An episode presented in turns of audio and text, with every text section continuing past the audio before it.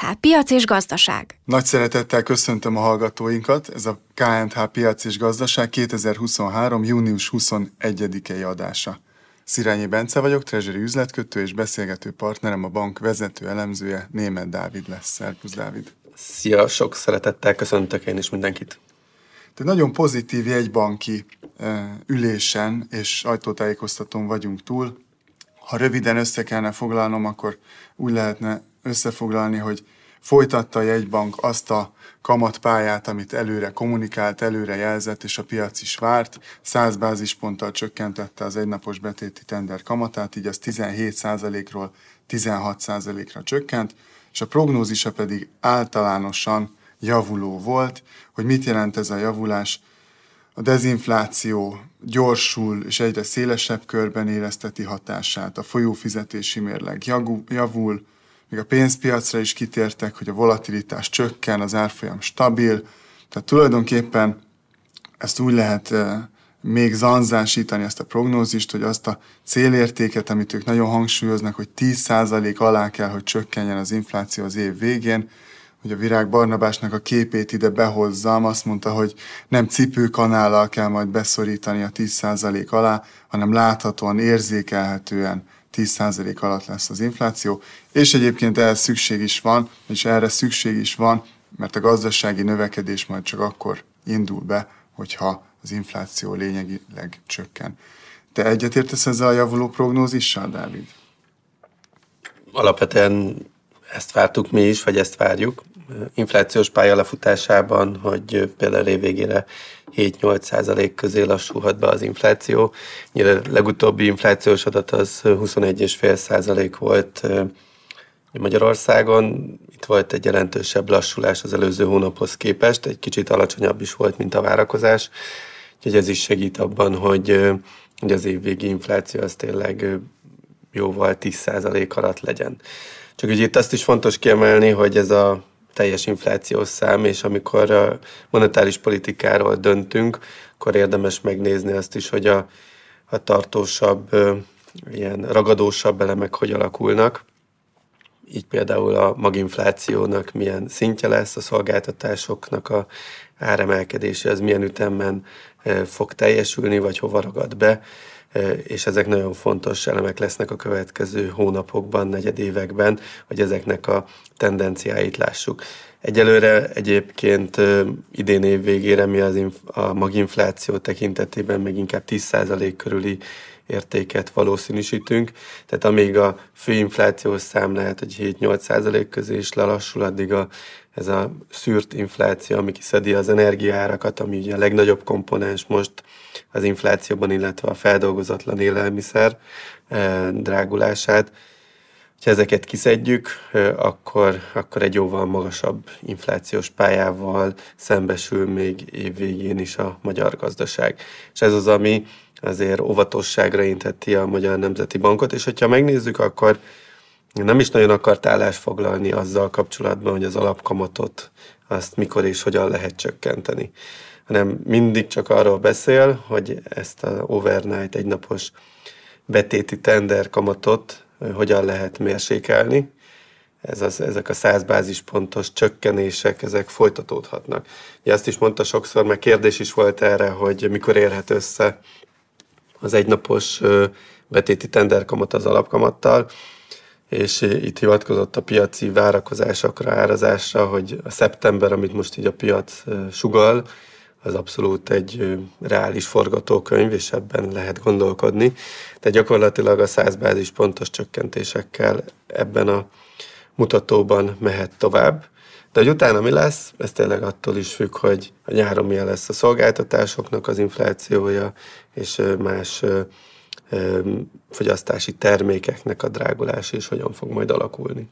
Értem, és ha már a kérdéseknél tartunk, kapott kérdést az EU-s pénzekre, amire azért inkább kitérő választ adott. Én arra szeretnék reflektálni, hogy a Nagy Márton a világgazdaságnak adott interjúban azt mondta, hogy a gazdaságnak fel kell készülni egy EU-s források nélküli életre. Neked erről mi a véleményed? Hát egyszer majd fel kell készülni, csak amit megkapunk, azt miért ott? Hát én nem, nem gondolom, hogy ilyen zicsereket ki kéne hagyni a magyar gazdaságnak, hogy ennyire jó állapotban lenne, hogy csak úgy legyintsünk 22 milliárd euróra, plusz még a újjáépítési alapból a 5 milliárd euróra. Tehát nem gondolnám, hogy Magyarország ennyire gazdag ország lenne már, hogy ha lehetőségünk van arra, hogy ezeket a forrásokat megkapjuk, és hogy ezek vissza nem térítendő támogatások, akkor ezekkel ne éljen, ne éljen a magyar gazdaság. Azt, hogy mikor jut el oda összességében Magyarország, hogy már nettó befizetővé váljunk, hát ez azon is múlik majd, hogy milyen ütemű lesz a gazdasági növekedésünk, milyen ütemben zárkozunk fel az Európai Unió átlagához képest. De most jelenleg egy-egy olyan régió van Magyarországon, ahol már nem juthatunk forráshoz, mert túlzottan fejlett, de rengeteg olyan régió van, ahol meg messze maradunk az EU-s átlaghoz képest, és így e, én azt gondolom, hogy még a következő költségvetési ciklusban is elég nagy esély van rá, hogy Magyarország e, ne nettó befizető legyen, hanem még mindig nettó haszonélvezői legyünk az EU-s forrásoknak is. Tehát ez azt jelenti, hogy 2027 utáni időszakban és még azt gondolom, hogy ezzel nem leszünk azon a fejlettségi szinten. És hogyha nem használjuk fel az Európai Uniós forrásokat, amik most rendelkezésre állnak, akkor ennek a valószínűsége még inkább nő, hogy nem fogjuk elérni azt a szintet 2027-re, mert hogyha visszanézünk a múltba, akkor azért Sokszor lehet bántani, hogy hogyan használják fel az országok az Európai Uniós forrásokat, ezen belül Magyarország is egy nem túl hatékony felhasználója volt, de azért a tapasztalat azt mutatja, hogy eh, fél egy százalék pontnyi gazdasági növekedést azt ad évente a magyar gazdasághoz. Most, hogy ennyivel lassabban zárkózunk föl, akkor azért 6-7 év alatt az már számottevő eh, lemaradást vagy kihagyott lehetőséget jelent az ország életében. Lehetséges, hogy ezzel a közvéleményt szeretnék egy kicsit felkészíteni arra, hogy nehezebben, később vagy kevesebb EU-s pénz jöhet?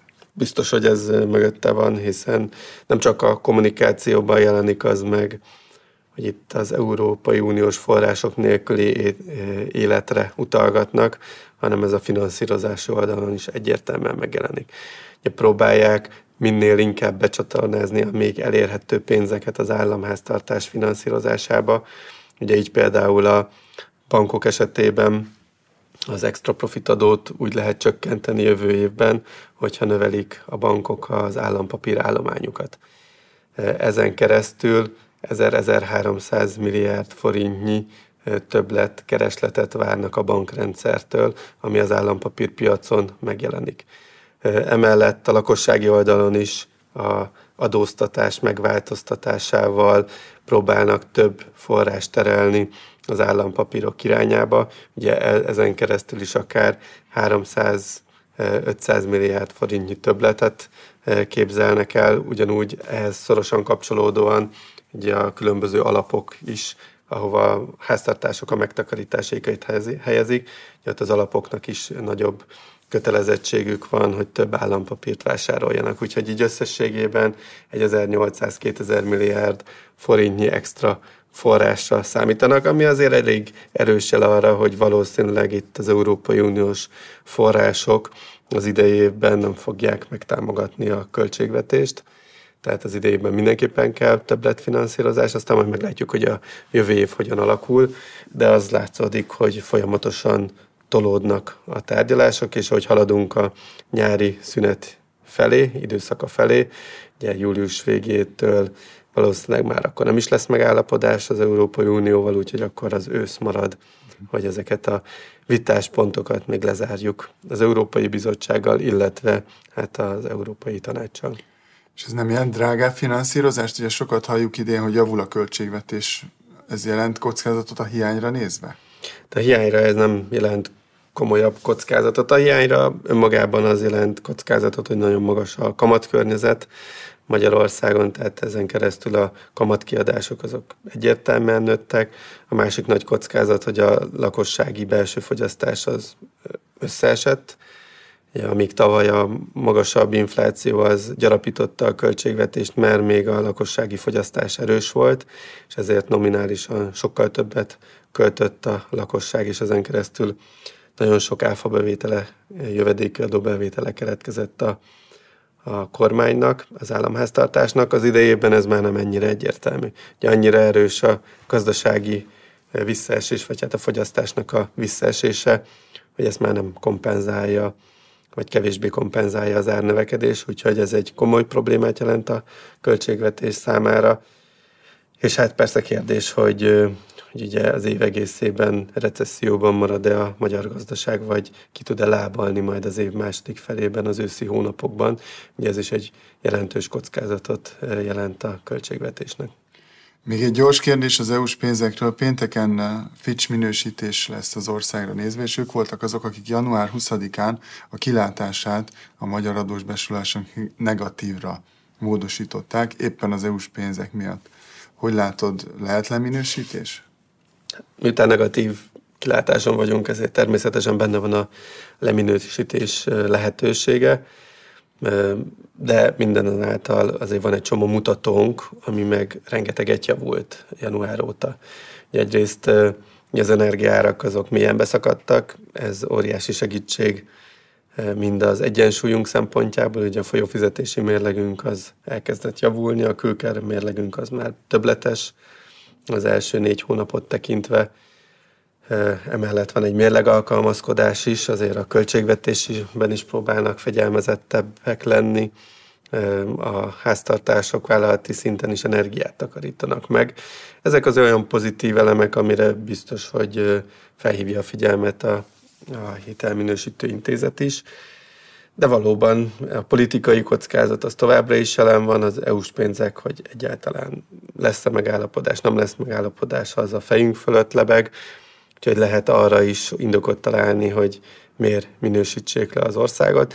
De emiatt a kettőség miatt én inkább arra számítanék, hogy most még kivárnak, egy kis türelem lesz, és hogyha mondjuk jövő januárban ugyanitt állunk, eh, és mondjuk a inflációnk az beragad egy, egy magasabb szinten, és nem közelíti a 3%-os célt, hanem beragad egy 6% körüli szintre. Ugye a költségvetés hiány lefaragás se halad abba az ütembe, hogy most tervezi a kormányzat, akkor bizony benne van, hogy majd leminősítik az országot. Értem. Térjünk rá az euróforintra. Múlt héten 3,76 fölé is gyengült a forint az euróval szemben. Szerinted mi lehet ennek a mozgásnak az oka? Múlt hét az egy eléggé telített hét volt, mind a Fed, mind pedig az Európai Központi Bank kamat döntőülést tartott.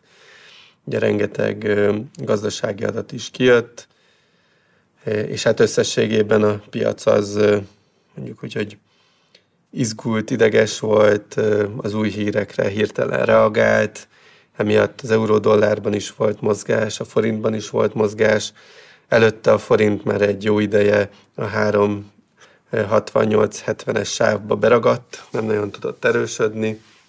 Közeledtünk a magyar kamat döntéshez is, ez is hozott egy bizonytalanságot.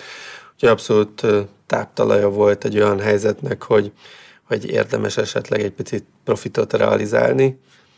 És hát ehhez még hozzájött az is, hogy az az indok, hogy a gázára is egy elég volatilis hetet tud magam mögött, hiszen 23 euró környékéről gyorsan felszaladt 46 euró környékére, majd onnan újra elkezdett csökkenni, de hát kicsit úgy megmutatta azt a tavalyi ízt, hogy milyen gyorsan tud változni a, a, a piac, és erre volt némi reakció. De azt gondolom, hogy viszonylag visszafogott reakció, de most egy-két napig gyengült a forint árfolyama, utána egyből már napon belül meg is állt 76 környékén, és nap végére már vissza is erősödött 74 környékére.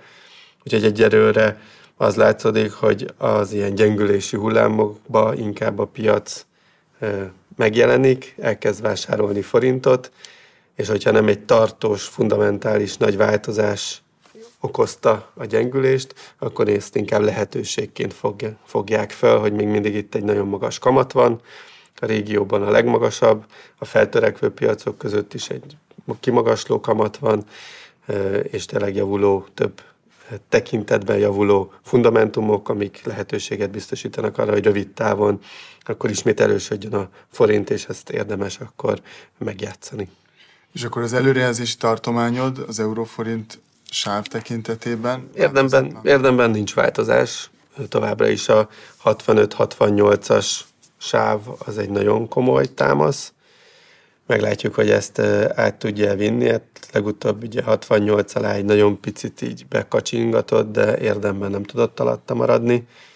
De hogyha valamiért le tud menni 65 alá, ott viszont van egy olyan esély, hogy, hogy ott begyorsulhat egy, egy erősödési hullám, és akkor pikpak 60 környékén vagy 60 alatt találhatja magát az euróforint árfolyam. Ugye az ott egy picit légüresebb tér, ott nagyon régen voltunk ezeken a szinteken, és hogyha egy ilyen fontos szintet átvisz, akkor tényleg jöhetnek új befektetők, akik újra rátalálnak a forintra, és akkor egy ilyen átmeneti, hát hogy ez mennyire tartós erősödési hullám, az persze egy kérdés lesz, de hogy mindenképpen akkor egy ilyen erősödési hullám az benne lehet. Hogyha tartja továbbra is a szinte, ez a szint a forintot, akkor pedig fölfelé ez a 378, 380-as szint, ott, ott nagyon sok vevő látszódik a forint esetében, hogy megjelennének forintvevőként, úgyhogy a fölé egyelőre nem látszódik, hogy tudna gyengülni a forint árfolyam. Hát ehhez valami nagyon komoly nemzetközi változás kéne, hogy egy, egy általános kockázatkerülési hangulat megjelenjen, és akkor lehetne arról beszélni, hogy ilyen 85 környékére, 90 környékére is a forint begyengüljön a következő hetekben vagy egy-két hónapban. És inkább a felfele mutató kockázatokat tartanád erősebbnek, vagy fordítva? Most a piaci helyzet vagy hangulatból inkább a lefelé mutató kockázatok, tehát inkább erősödés irányába van szerintem több kockázat. Most úgy tűnik, hogy a politikai veszélyeket, bizonytalanságokat azt úgy a piac nem veszi annyira figyelembe, áttekint rajta, inkább a, a javuló folyófizetési mérleg, a csökkenő infláció az, ami, ami ezt a pozitív hangulatot fönn tudja tartani, és, és ehhez a magas kamat az egy abszolút kedvező támaszt is, vagy plusz tűzerőt jelent a, a befektetők szemében. Ami azért így érdekesség volt, mert gondolom áttérünk erre is a Fed és az Európai Központi Bank, hogy ők hogyan fogják alakítani a következő hónapokban majd a monetáris politikájukat. Így van, akkor evezzünk is nemzetközi vizekre. Ahogy említetted, két nagy egybanki döntésen is túl vagyunk a múlt héten az Európai Központi Bank 25 bázisponttal 3,5 százalékra emelte a betéti kamatot, a Fed pedig megállt a kamatemeléssel, ugyanakkor, ahogy beszéltük a múlt hónapban, a kamat emelésnek a lehetőségét továbbra is fenntartja, és akár két kamatemelés sem kizárt erre az évre. Egy kicsit tudnád frissíteni, hogy mik most a legújabb kamatvárakozásaid erre a két nagy jegybankra nézve? Az Európai Központi Bank esetében amúgy is vártuk még, hogy most lesz egy kamatemelés, és plusz még egy, Ugye ebbe így nincs újdonság. Itt a kérdés, hogy elég szigorúra sikerültek a, az üzenetek mind a Fed részéről, mind az Európai Központi Bank részéről. Tehát megnőtt a esélye annak, hogy még több kamatemelés lesz, tehát kicsit elkezdünk visszamenni abba az irányba, amit január-februárban gondolt a piac, meg amit mi is így vártunk, hogy hogy itt akár az Európai Központi Bank 4%-os szintre, vagy egy picit a, a fölé is emelheti az irányadó kamatát, illetve a, a Fednél is még lehet benne további kamatemelés. Ja, az volt az érdekes, hogy a márciusig, hogy magas volt az infláció, a maginfláció az lassan kezdett el csökkenni, a gazdaság az viszonylag hogy sértetlennek tűnt. Tehát persze van lassulás benne, de nincs, nincs recessziós nagy félelem, hogy itt összeomlás jönne, és ez azt eredményezte, hogy akkor itt tartósan egy nagyon szigorú monetáris politika kell, további kamatemelésekkel. Csak jött márciusban a, a bank válság az USA-ban, amikor ugye több bankot meg kellett segíteni, és ez önmagában egy szigorúbb kamat környezetet alakított ki, hiszen óvatosabbakká váltak a bankok. És ez volt a kérdés, hogy ez elege, és ez hozzá olyan fordulópontot az inflációs folyamatokban, a gazdasági növekedési kilátásokban, ami miatt visszább kell húzódni a, a Fednek, vagy akár az Európai Központi Banknak, és most picit az jön vissza, hogy nem hozott akkora változást. Persze kicsit szigorúbbak, meg óvatosabbak a bankok, de, de nem, nem egy radikális változást hozott be a kilátásokba, és emiatt most megint visszajött az a szenárió, hogy akkor mégiscsak még szigorúbbá kell válni a, a monetáris politikáknak. Úgyhogy a kockázat abszolút fölfelé mozdult el, most az elmúlt egy-két hónaphoz képest, hogy több kamatemelés jöhet, de hát ahogy mindig hangsúlyozzák, ők hónapról hónapra döntenek, mindig nézik a beérkező információkat, adatokat, és annak tükrében hozzák meg majd a döntéseiket.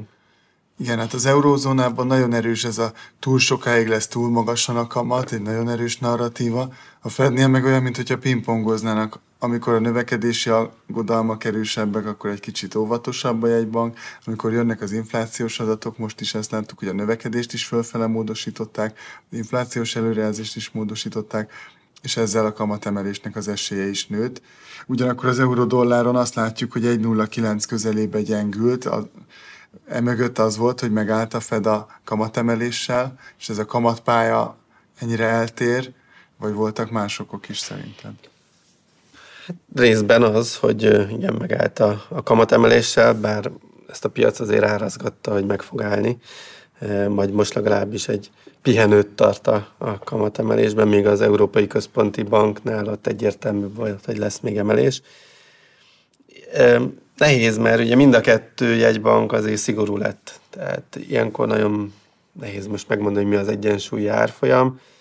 Ott volt egy túl erősödése valószínűleg a dollárnak, nem volt indokolt, hogy annyira beerősödjön, most inkább egy ilyen neutrálisabb zónába visszament azáltal, hogy látjuk a viszonyait az egyes egybankoknak egymáshoz képest, illetve látjuk a legutóbbi inflációs adatokat is.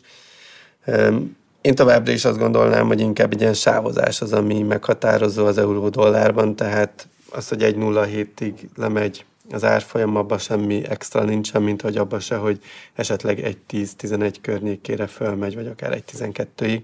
Ez abszolút belefér a euró-dollárnak a, a volatilitásába, és szimplán csak egy-egy hírre egy, a reakció ként értelmezhetőek ezek az árfolyam mozgások, ezek nem trendszerű változások. Tehát az, hogy lement egy 0 hétre, akkor sem gondoltam, hogy ez egy új trend lenne. Egyszerűen csak az akkori piaci környezetben volt egy ilyen erősödési hullám, de én azt gondolom, hogy nem, nem kell ezt túl gondolni, tehát nem, nem alakult ki teljesen egy új piaci kép, így a, sem a amerikai gazdaságról, sem pedig az európai gazdaság eh, középtávú jövőjével kapcsolatban. Tehát az előrejelzésed az nem változott, csak egyszerűen bejárta azt a sávot, amit egyébként is vártál, meg a dollár gyengülést is vártad inkább. Igen, hát eh, ugye arról volt szó, azért azt mondogattuk, hogy elképzelhet, hogy hát tudja vinni ezt az egy 11-12-es szintet, akkor lendületet vehet.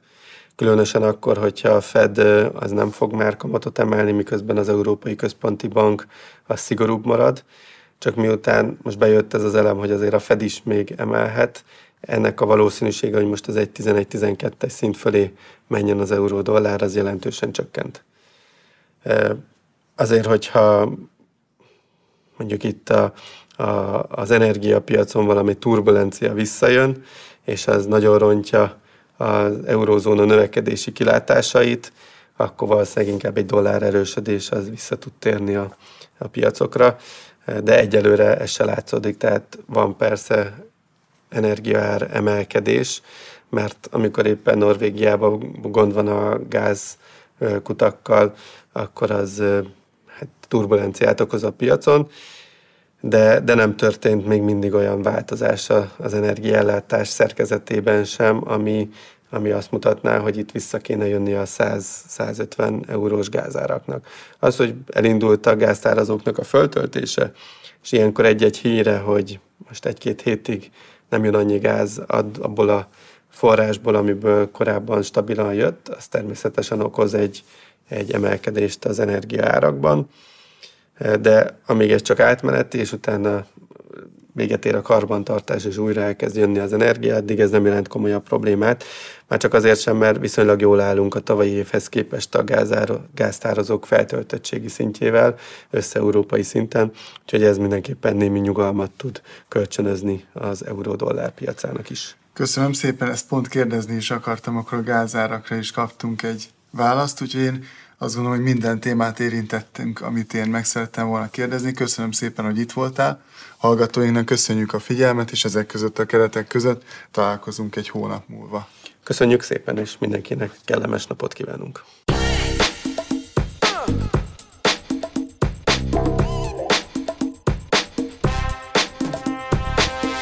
KNH Piac és Gazdaság